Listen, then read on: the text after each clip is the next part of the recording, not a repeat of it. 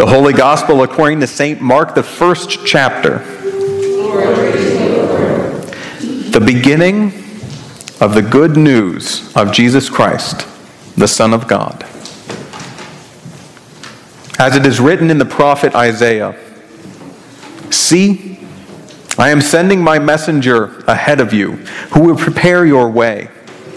The voice of one crying out in the wilderness Prepare the way of the Lord, make his paths straight. John the Baptizer appeared in the wilderness, proclaiming a baptism of repentance for the forgiveness of sins. And people from the whole Judean countryside and all the people of Jerusalem were going out to him and were baptized by him in the river Jordan, confessing their sins. Now, John was clothed with camel's hair with a leather belt around his waist, he ate locusts and wild honey. He proclaimed, The one who is more powerful than I am is coming after me. I am not worthy to stoop down and untie the thong of his sandals. I have baptized you with water, but he will baptize you with the Holy Spirit. The gospel of the Lord. You may be seated, and the children may come forward for a children's sermon.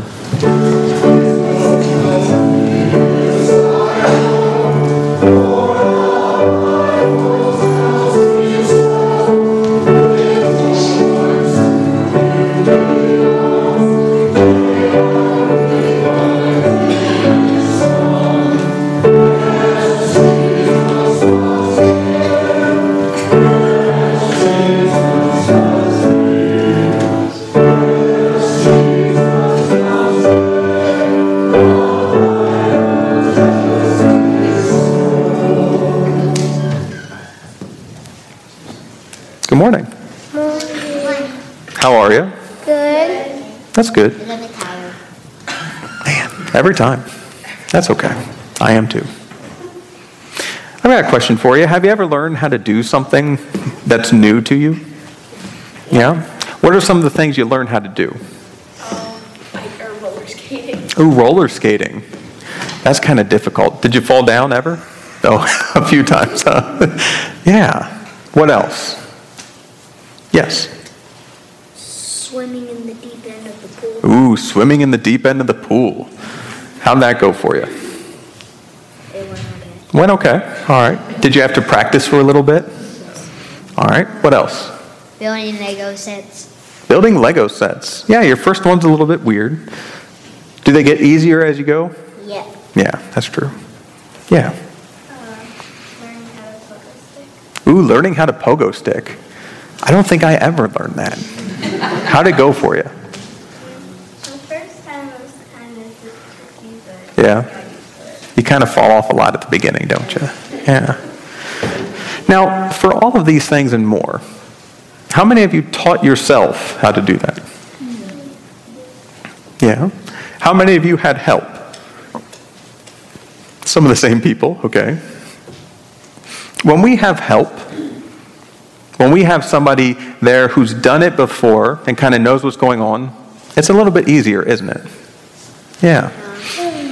Last week in our gospel, we heard that even while heaven and earth change, everything around us can change.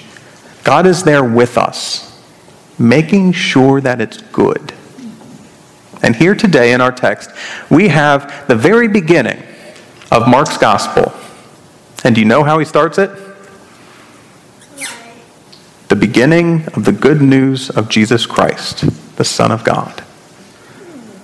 And then, and then, instead of telling a Christmas story, instead of telling the story about Jesus being born, instead of telling a story about way back in the beginning of creation, Mark starts the story by telling us that we're going to be changed, that things are going to be different, that heaven and earth might change all around us, but God will be there. In every portion of life, whether you're learning how to pogo stick or roller skate, or even when you're learning how to be the Christian that you feel like you should be, learning how to be the Christian that God wants you to be, God will be there. God's done it before. God knows what this is about. God will help you and keep you and teach you in your church and in your everyday life. Can everybody look right here? God is with you. Always. Just wanted you to get that.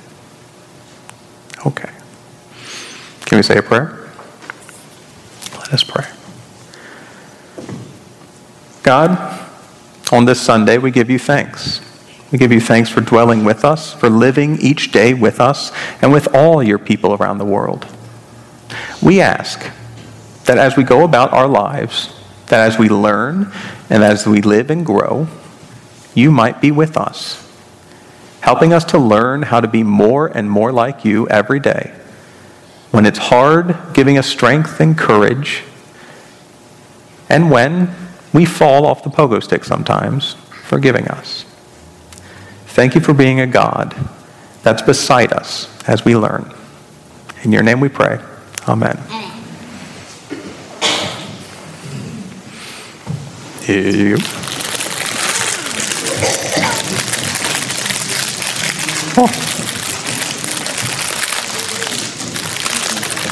Thank you. yeah, you're welcome.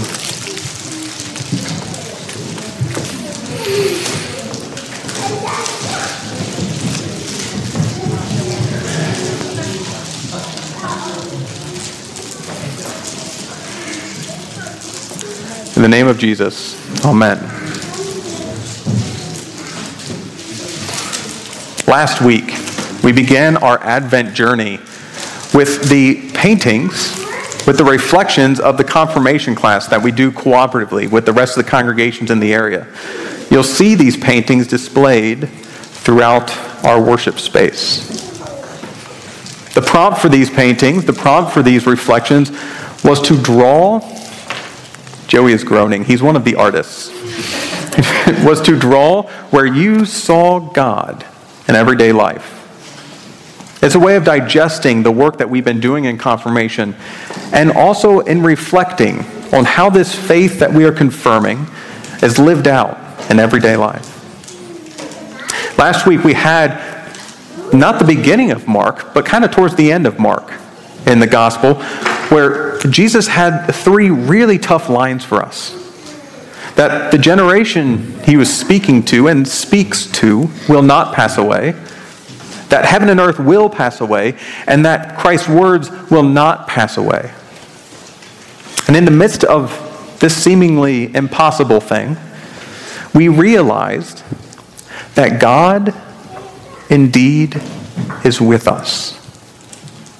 That even as heaven and earth, heaven and earth, the most important things to us that we live, thrive, and survive in, as heaven and earth are changed to bend towards those in need, bend towards justice, bend towards God's will for God's people, that God would not forsake us in those motions that we would de- indeed come to see what God is doing as good.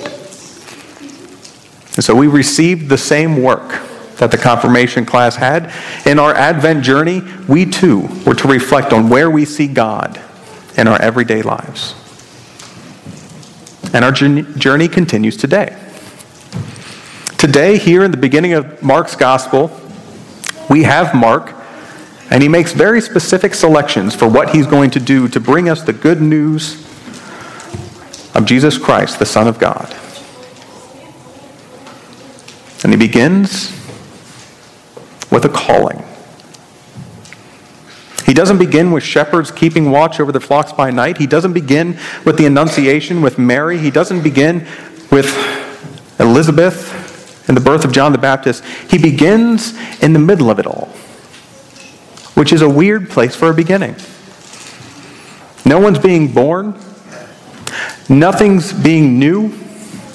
We just have some weird guy not in the center of power, not in the center of town, way out by the Jordan.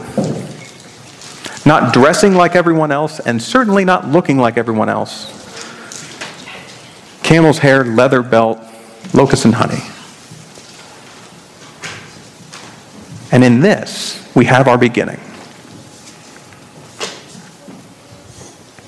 John the Baptist calls people to a baptism of repentance for the forgiveness of sins.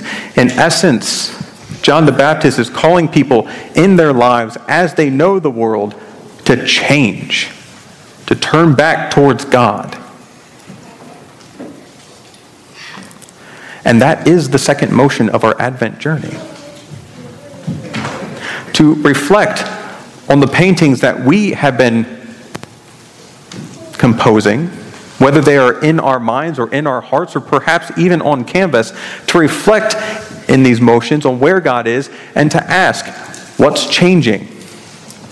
How am I changing?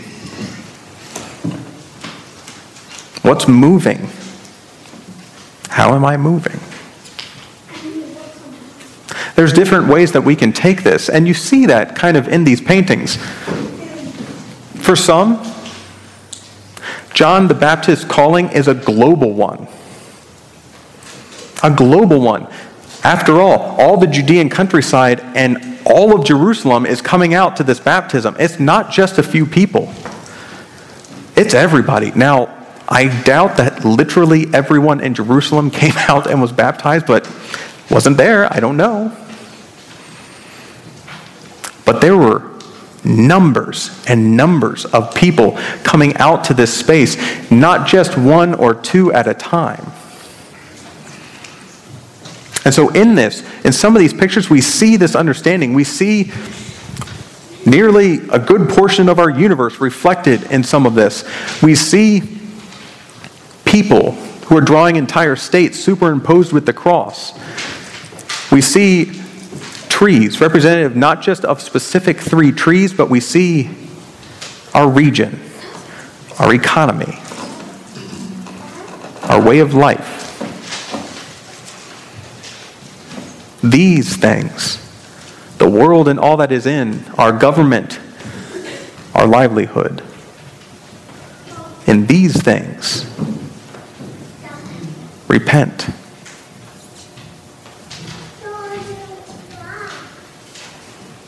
That hits a little bit closer to home. And yet, also, John's call is an individual one, one to reflect on your own self, your own life, your own actions, the work of your hands. And in that, to know that when God changes heaven and earth, God is not ignoring you. God is not oblivious of what you're doing. In fact, John's message is that we have a part to play. In the kingdom of God, draw near. We are not simply witnesses to this work, but we are called to be active participants in it. Repent. To turn change. This can feel like a heavy load. This can feel like something that isn't quite, that we're not quite up to the task. This can feel like something that we will certainly and indeed fail on, that the world has had a habit of failing in generation, generation after generation. And yet, here in a sneaky little way, Mark seeks to bring us hope. This is the beginning of the good news of Jesus Christ, the Son of God. We are always a resurrection people. And we know, we know that the world did not dramatically change with Mark's or with John the Baptist baptism, we know that people were still not quite getting the kingdom of God and its understanding. We know that this generation, while there will be plenty of preaching on this Sunday and every Sunday, may not come exactly to the point of understanding with what God's kingdom of God might look like. But there is and always will be love and grace and forgiveness. Not because you have answered the questions correctly and not because you have built the kingdom with your own hands, but because that is what it means for the world to be turned upside down. For those who have not earned to be given. For those who have no right to have.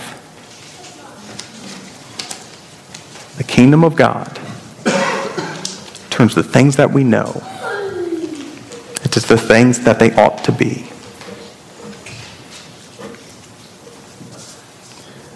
As you look in the world globally and personally, reflect on what the kingdom of God is and what this world ought to be. Not by your standards, not by mine, but by God's.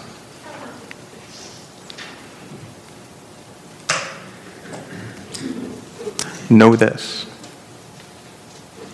As you go on your Advent journey, God already loves you.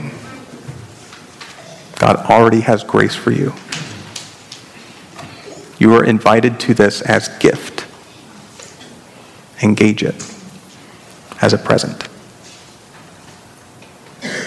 Amen.